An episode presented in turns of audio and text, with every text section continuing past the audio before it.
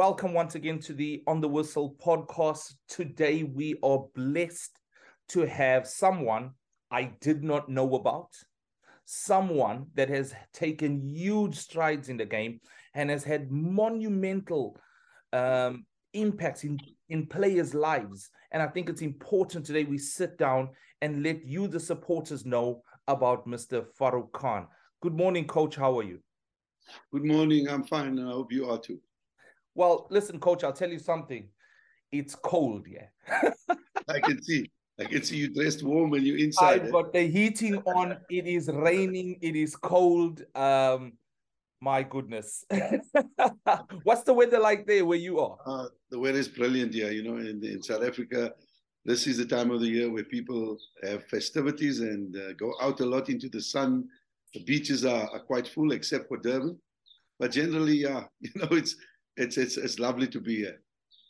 Being from Natal, uh, being a Pietermaritzburg boy that I am, um, it is just Christmas time in South Africa was always a beautiful occasion.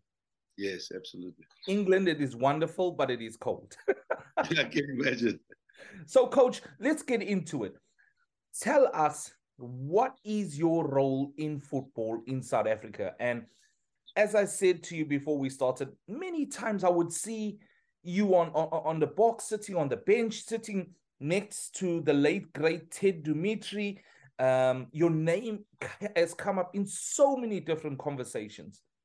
Tell us about yourself, coach. Sure, where do I start? Uh, let me let me start by maybe giving you an idea how the coaching uh, all started. Um, in the late 80s, I sustained a cruciate ligament injury whilst playing, and it set me back to an extent where eventually I had to go for a major op, never been the same since. And then I decided to approach the club that I was with, Dynamos, and offer my services as a youth coach because I saw there there was a need for youth coaching, you know. But to be quite frank, what I knew about coaching was dangerous at the time because we were not exposed at, at, during our playing days to proper coaching. I mean, it was a case of running a lot and basically just playing 11 v 11. So now suddenly you find yourself in this space and you're looking for knowledge, you're looking for ideas. And along came uh, Ted Dumitru, uh, simply because my ambition was to go and study in Brazil. And when I approached the club, they found it was too expensive to send me to Brazil at the time. But they offered their advice and said, listen, there's a gentleman in Orlando Stadium and he's hosting coaching clinics. Said, who's this gentleman? I said, Ted Dumitru, former Kaizer Chiefs coach, because he had just coached Kaizer Chiefs came from uh, Swaziland, where Kaizer Motaung found him and brought him to South Africa. Prior to that, from uh, Romania, you know, in Romania where he studied, he then went on to coach in America. Those days they were sent there to coach, but they weren't able to earn their own monies. The monies had to go back to the state, and eventually Ted just decided to go on his own. You know, left the Soviet Union and went to America, and then subsequently we found him here. Long story short, we then meet up with Ted Dumitru, and within that time, there was a number of coaches, including Kevin Johnson, uh, Shakes Mashaba, Trott Moloto. We all used to get together with Ted Dumitru on a Monday evening, and he would tutor us. And he gave us such inspiration because we didn't know what coaching was all about. So that's where it all started, I would say, from a coaching perspective. I was then very fortunate to be one of the selected few. Myself, James Mabena, Mike Ntombela, who were all uh, legendary players in South Africa, and Junaid Mal, we were then uh, offered the opportunity to study in Brazil. I got a bursary, and so did the other guys. We went to Brazil, and we thought we knew. In fact, he told us, "You guys are going to really shine," and we were very confident getting there. Only to realize when we got there, we knew very little, to say the least. You know, Brazil is a country that has won five World Cups. At the time we went in '92, they had only won three, but even then, it was a record, and uh, very similar to us. And that is that is why I'm so emotional when I talk about football, when I see what they've produced in similar situations in us. They're a third world country. They have economical problems. They have crime. They have, but they still produce world class players. And um, that was fantastic. It was God. I mean, God blessed us to send us to a country like Brazil. We could have gone anywhere else. I mean, subsequently, I went to Europe. I did some courses there as well. And it's no, no, no, no disrespect uh, whatsoever. I think the courses are brilliant, but it's not the same like it is in Brazil. In Brazil, you go to a university of football. You go down and you learn the fundamentals of the game, but you also understand how it applies to your specific, uh, you know, player in South Africa. And obviously, it's different to South American players. It's different to European players. So you need to respect the individuality, the specificity of what type of training you need to employ, you know, with South African players. So coming back, we then uh, were involved with a project. Transnet uh, just uh, decided to start development programs. And the reason they did it, as, as you can recall, Transnet was a white parastatal uh, in the old days of apartheid. And uh, people always viewed Transnet is a company that was only for the white people of the country at the time. So yes. they tried to change uh, that that view, and they said, okay, let's let's let's go and do some work in the townships, in and and, and in different areas. And they got Neil Tovey and the Phil singer together, and they said, look, you guys are going to go to those different areas, have some coaching for two or three days, and move on. And when they approached us as the coaching, or the coaches association, because we're part of SAFA's Coaches Association, uh, led by Ted, we said, no, it can't be done that way. You can't go to an area for two or three days, do some coaching, and then move away. There's no continuity, there's no sustainability. In fact, you're just going out there to give the kids a ball and a kickabout. Why don't you have a, se- a situation where you have a session that is permanently in the area? They weren't too happy at first because it was more commercial thing of going to different areas. But they eventually realized that they couldn't do it the other way where they were just going to go for a day or two. So they decided, fine, let's see what you guys are going to come up with. We then decided to go to Alex. Alexandra is one of the, at that time, I mean, today, it's one of the most poorest of, of, of townships. Lots of crime, lots of violence. And we went in there, myself, Kevin Johnson, Sam Bata, uh, Junaid Mall. We went into this area. And uh, obviously, there was a lot of risk going into these areas because there was so much crime. But you know, when you're a football person, and, you, and you, I'm sure you can you can attain to this, is people respect you, people look after you. Even the so-called Tsotsis, the, the crooks there, they look after you because you're coming to do good in the township. You're coming to give those kids some hope. And we started there, and significantly, that program became very successful. We then, uh, you know, linked up with Ted, who had a center in Orlando Stadium, and uh, we made a proposal to Transnet to start the School of Excellence. And at the School of Excellence, uh, Neil Tovey was the manager. I was the head of coaching. And then obviously we recruited kids from different uh, uh, programs, the one in Orlando Stadium, the one in Alex, and then obviously around the country we had people recommending some kids to us, and a number of those kids became professional players, likes of Dillon Sheppard, the likes of Zita Mofokeng, the likes of uh, uh, I would say Ojon Mabizela, the list is endless uh, that, that came through this uh, program. Um, and, and and that was just the start of development as such, you know. You know, Coach, like, well, you mind if I come in there? I, I just want to mention something to you, and I don't be I don't, don't mean to be disrespectful, but I, I want to say during during my playing career as a junior, I ended up um, playing for Natal, and we spent a weekend at the, the School of Excellence. Uh, myself, uh, Wendell Robinson, who's the Sundowns goalkeeper coach. And while we were there, I met a, a young Dillon Sheppard. And I remember I was telling this to Coach Kevin just the other day. We had breakfast at him, and he was telling us what the experience is like at the School of Excellence. And I remember myself being so envious of the experience and thinking, wow, I cannot believe in South Africa this type of thing is happening you know, uh, I've I'd heard of it, but didn't know it was happening. This almost school for young footballers to become excellent in their trade. Yeah, fantastic move. No, it was brilliant. I mean, I remember when uh, Kevin uh, spoke to me about uh, uh Steven Pienaar, and he said to me, "Coach, there's this youngster in the Kasi. He, he's brilliant. You know, they call him Schillaci. Now, why they gave him the name Schillaci? Because at that time, Italy had a player called Schillaci who was phenomenal at scoring goals. And I said to him, okay, bring him along. Let's take him with. And we took him with us because we used to leave from our home uh, to, to Esselen Park, where we were based. And we took this kid with the shorts on and with hunter boots. And he was so quiet in the car, he didn't say a word. But like seven, eight years down the line, he could speak two or three different languages.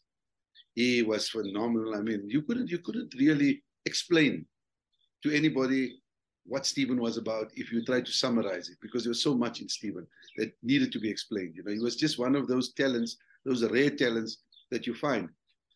But then he was also fortunate to play with very, very good players. Brent Carelse uh, and, and, and the rest of them were phenomenal players, you know.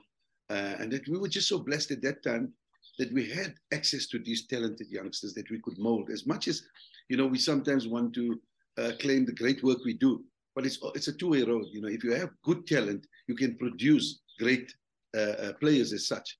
And this is this is where we we put these two things together. To be quite frank with you, when we got back, we were still very very raw as coaches because we'd have a lot of theory, but less experience. And I always say to coaches these days that with all the qualifications in the world, you need to actually hone that trade. You need to get on the field. You need to be under that hot sun. You need to go through so many challenges to really gain that valuable experience. And even then, even now, as I sit here, I can't say to you, I know everything. I know very little. I learn all the time. And I learn from what I do, and I learn from the kids that I work with, and I learn from the people around me. So football is so vast that, you know, if you ever think you know, that's the time you must hang up your your, your whistle and say to yourself, let me just take out my pipe and chill in front of the TV because there's always going to be so much to learn. The game evolves continuously. Now, coach, you've spoken about really top players. You've spoken about a generation of fantastic footballers. You've spoken about um, Brent Carelse, uh, Steven Pienaar, and I'm sure you could have a, a list of names. Why are we not making the impact on an international level then? Why do we keep failing? Why are we not making strides with Bafana like we should? With all you the talent you're speaking about. It would it would be very naive to believe there's one reason. There's several reasons. And that all those reasons, if you put them together and you look for a solution, you'll find that it is not as easy as people think it is. But the biggest problem we have is we changed what was working at the time. We had a school of excellence, which was the beginning, but we didn't continue on building that beginning. All the countries that have been successful over the years have had similar programs. If you look at Clairefontaine in France, this was the beginning of France being a superpower in world football. Prior to that, France was just participating. Uh, you know, they they they weren't, you know, producing World Cup winners. They weren't producing, and, and, and since that has happened, I mean, they produced several World Cup teams that could go all out to win it. I mean, including the one that we've just witnessed. But in saying that, there was a generation of players that went to that particular institute, similar to what we had at, at, at Transnet. But for some reason, egos came in because we have what we call uh, a situation where it's them and us. And it shouldn't be that way. I think all technicians, all football administrators must put their strengths together, must put their ideas together. We must have leadership that sees what the potential is. I mean, if you look at it simplistically, look at Morocco as a good example, because often we use Europe as an example, and it's it's just not fair at times because of the infrastructure, because of the amount of money they can pump into these programs. Let's look at Africa. And I think on the top of the list, South Africa is up there economically with, with, with, with the best in Africa. We can compete with the best in as far as infrastructure, in as far as finance, in as far as sponsorship is concerned. I mean, we have the best PSL league on the continent, arguably the best league. But if we have that, why is it that we're not producing the players? Is because we're not looking at the important building blocks. The first building block is a kid goes to school. But when he gets to school, and I think when you, when you went to school, you had PE, physical education, at least twice a week. You had uh, interprovincials. You played with your kids. Yeah, I mean, uh, with the other kids. You, you, you, you had activity. I promise you today, if you go to any of these model C schools, there's nothing happening. They got what they call life skills. So you could decide. If you were a naughty kid, you could decide to sit with your buddies, move to a little spot, have a smoke, do a, a, a, a bit of this and a bit of that. But never was that the case when we went to school even your generation when you guys well, when you know coach you touch on such a valuable point when when i was at school um we we had the the coach i don't know if you know him mr trevor barnes he is the he's the head uh, of of, of marketing at the natal sharks he was he was our pe coach we okay. played absolutely everything hockey rugby cricket football netball netball we used to play netball and volleyball. We were so active. And when I look back at it, I think to myself, the exposure to it, just being active, was wonderful. Yeah, yeah, but you see, he was he was very wise. He, he didn't specialize in one particular sport, so he gave you an idea or an, an opportunity to to experience these different sports. But all of these sports definitely impacted on you guys, uh, including Wendell. I mean, as a goalkeeper, playing netball, for example, tells me his his hand-eye coordination, catching the ball, throwing the ball, all of those things came into play. You know, with yourself possibly playing as an infield player, the other skills you learned, you carried it forward to your specific sport. So that was brilliant, and that's what I say to coaches now in the academy that are run Stars of Africa. I say to them, when it comes to six years old, because we have kids from six to 19 year olds, I say when it comes from six to 12, don't attempt to coach them uh, in a specific way or style or manner. Let them play. Let them enjoy playing. Let them play. Create a scenario. In other words, create a learning environment. So if I if I look at coaching seven year olds, I would play them on on different goals. I would have a lot of fun exercises. Like when we grew up, we used to play a lot of fun exercises with each other. Uh, you know, when it wasn't football, there was a game I remember called Kiribeka where you roll the ball and people kick it and then you try to throw the ball. Uh, they would try to run up and down like they would in cricket. And that was a lot of fun. But we were developing our kicking. We were developing our hand-eye coordination. We were developing the ability to anticipate where the ball is going to go and teamwork as well. So these were the type of games that was the foundation of all the top sportsmen that emerged from it. Because we must recall, and I think you posed the question that why is it that we're not doing what we have done when we were readmitted into world football? You look at those crops of players that came through, or the, the, the generation that came through, the likes of Lucas Radebe, Neil Tovey, and the rest of them. They came from different backgrounds. I would say Neil and them were more structured. They came from a background where white players had fields to play on. That's why they were aerially better than players that were playing in areas where there wasn't that space to play in. They were very good at at, at set pieces because they had spaces to do that. Whereas kids from underprivileged backgrounds were playing in those 10 by 10 areas, but their skills were good. They could handle the ball in those tight areas, which their white counterparts didn't. So when you put all this into a, a, a, a mix, you now found a balance. You had a Neil Tovey who could defend well, who could deal with aerial balls, who could play out of the back. You had a Doctor Khumalo with the skills and a Shoes Moshoeu. You had a, a Mark Williams who could score goals. Uh, and, and this balance was very, very beneficial to us. That has disappeared. Now kids don't play anymore. So the first step would be get schools sports going. And I've said this to a number of politicians. I don't want to mention their names, but people high up on the. I said, let us get the kids to start playing in schools. Let the kid go to school and know there's going to be a sports period twice, three times a week, where it's compulsory that you got to play sport. We have this impacting on our medical uh, uh, expenses in the country where a lot of people are obese, a lot of people are ill because there's been no sports from a young age. So when you when you develop this inability at a young age, you carry through to, to the rest of your life. You're not interested. You you become a couch potato. You know, you become a fan.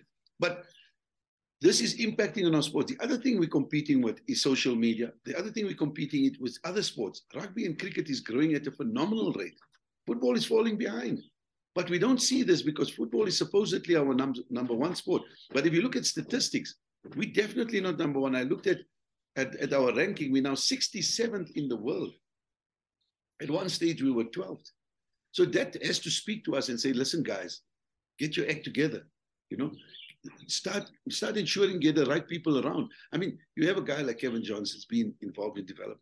You got a guy like Junaid Mall is being involved with development. You got Simba, but we're not using these people. These people were instrumental in starting development.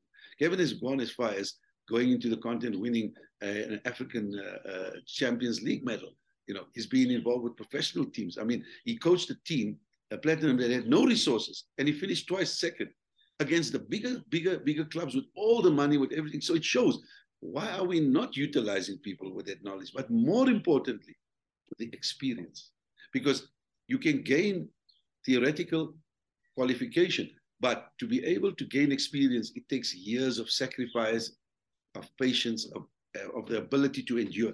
And this is the people that we mustn't allow to, to, to lose out. If you look at international football, and I'm sure you watch a lot of youth tournaments, their best coaches are the youth coaches. So if you look at the national under 17, under 20, under 20, those are the best coaches. When I say best, I talk best in as far as experience and knowledge is concerned. Of course, they're top coaches that coach their, their national teams are also top top people that have played at the highest level, that have uh, uh, you know understood the game at that level. And it's important to have those people at the top because they can interact with their, the top professionals in a way where they see themselves as equals. And I don't have a problem, but I'm thinking down the line, we need youth coaches that can mold the player. So when he gets to the national team, all those rough edges are taken care of. That's what we attempted to do with the youngsters in the School of Excellence and subsequently at Kaizer Chiefs where I worked, at Santos, at Sundowns where I worked, and now currently at Stars of Africa. The philosophy is the same.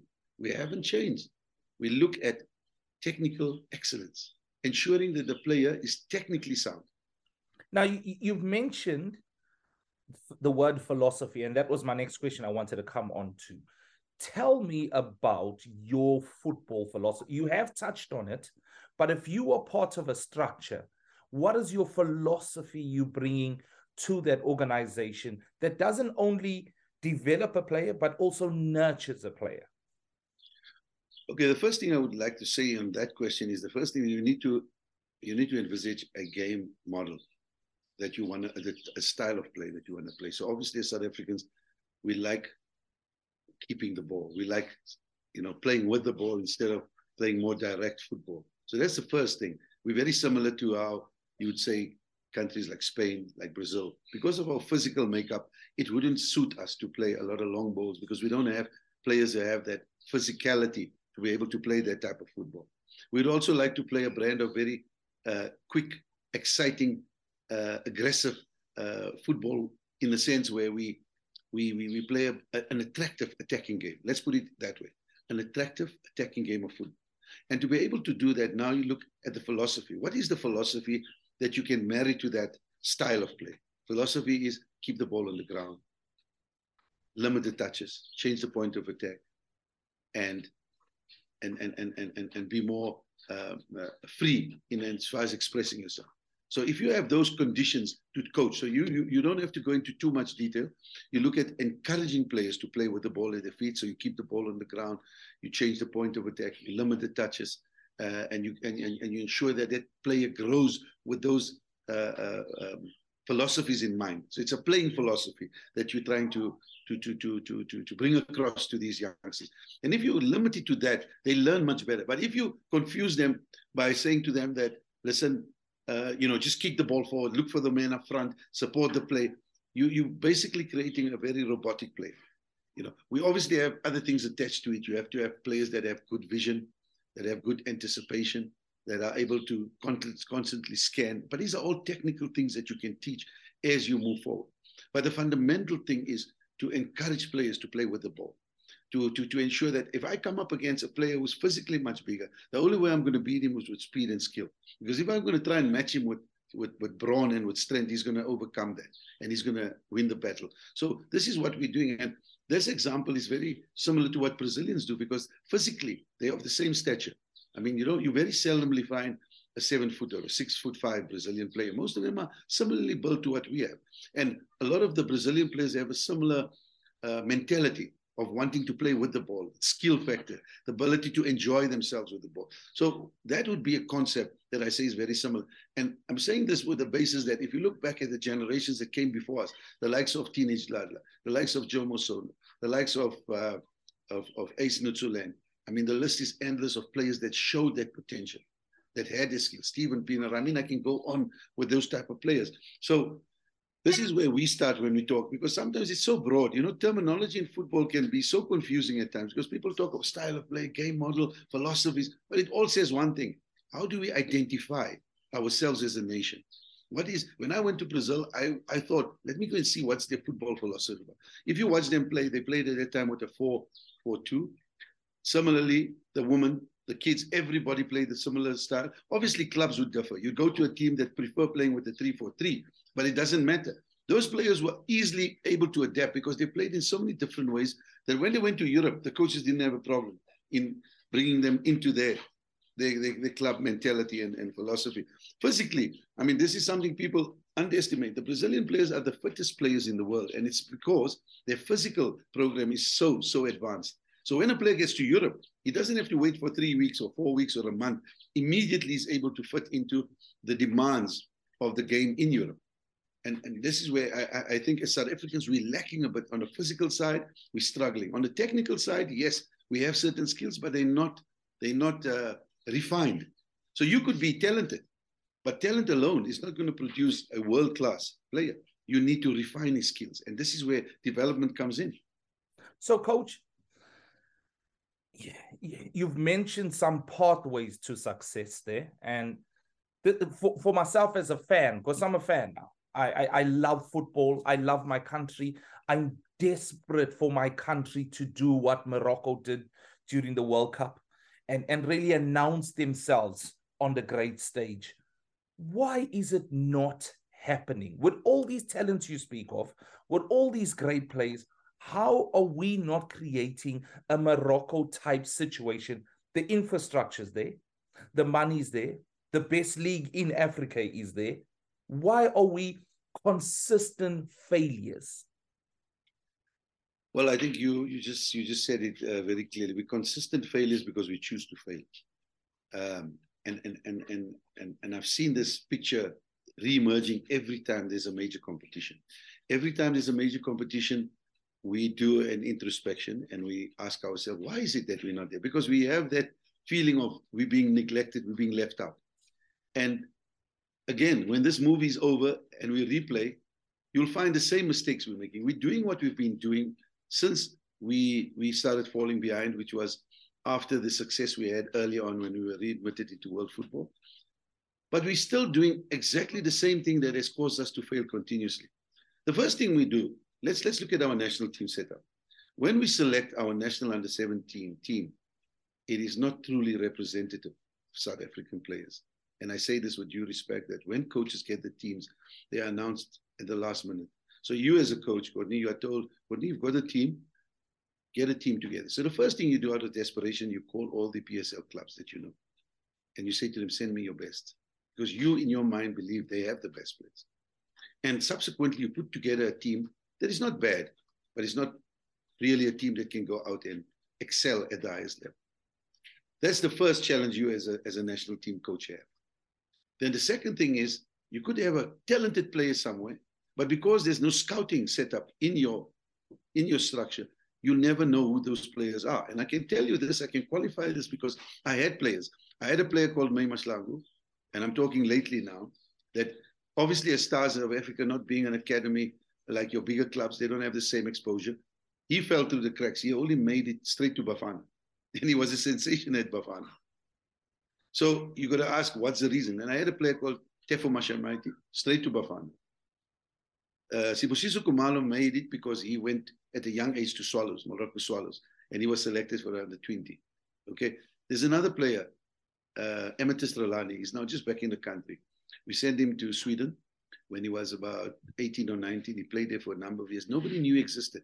At the age of 30 odd years, he came back to South Africa, signed by Cape Town City. Sensation. Guess who signs him? Mamelodi Sundowns at 30 odd years old.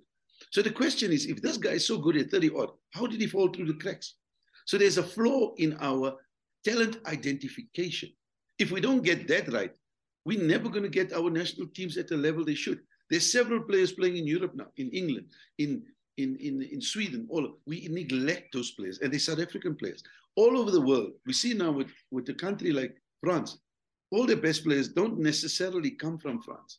But because they have France ancestry and people, families that go there and shift there and, and become uh, citizens, they now adopt these players. Why is it that we aren't able to adopt players that are born or parents who are born in South Africa to ensure that we get the best because they are in good clubs, they're in top clubs in Europe. Okay, so the, the, the scouting thing is lopsided. The second thing is Courtney is selected because he knows somebody, or somebody knows him, or somebody knows somebody who knows him.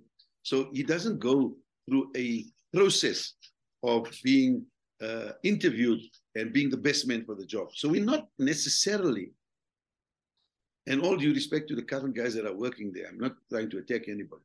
They are not necessarily your most experienced and most qualified and most uh, coaches who have had the most achievements at different levels, whether it be at, at, at youth level, winning uh, uh, tournaments or winning leagues, or even producing players. We're not we're neglecting those. Most of the guys that get to those levels don't have a track record. And that happens throughout.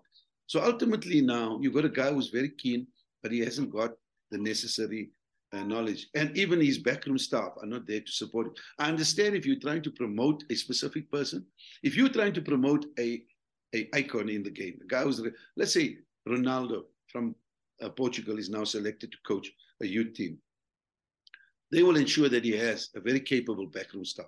So he's going to have his dictionary next to him. Like we see all the top coaches. You saw France's coach, he had a dictionary next to him, which he consults with. You saw Brazil. All these guys have very, very astute, including Pep Guardiola. It's an astute dictionary next to him. And the dictionary gives him information and knowledge that he may not have. So this is the other flaw we have because we give them a skeleton staff. I remember years ago when I was at Kaizer Chiefs, uh, my my partner, who's, who's, who's based in Portugal but originally from Brazil, gave me a call one evening and said to me, "Coach, can you accommodate the national under 19 Brazil team?" I said, "Brazil team? What are they doing here? They're on their way to a, a tournament, an under 19, under 20 tournament in Nigeria. Can you accommodate them because they need friendlies?" And I've already ar- arranged for them accommodation because they were supposed to be hosted by SAFA, but they didn't rock up, so I'm doing it. I got him a bus, I got him a hotel, and now I need a field and I need a game. I said, wow, that's an opportunity. You're welcome. I was at Chiefs. We had fantastic fields at the uh, University of uh, Johannesburg. Now it was formerly Rau, Rand Afrikaans University. And I said, come along. And they came along. You know what was the surprising part? They had 17 technical uh, members in an under 19 team. Wow. So they had your doctor, almost as much as the players. players. You know, so it showed. And, and in that team, I must one day send you a picture, was Ronaldinho. So it was a it was such a historic event for me to play against. I didn't know he was going to be that player, but already then we could see the potential of this phenomenal player, and we played against them. I mean, I had a phenomenal team at at, at, at, at that time. I had uh, Nhlanhla Kubeka, Isaac Mabotsa, both went to Kaizer Chiefs first team.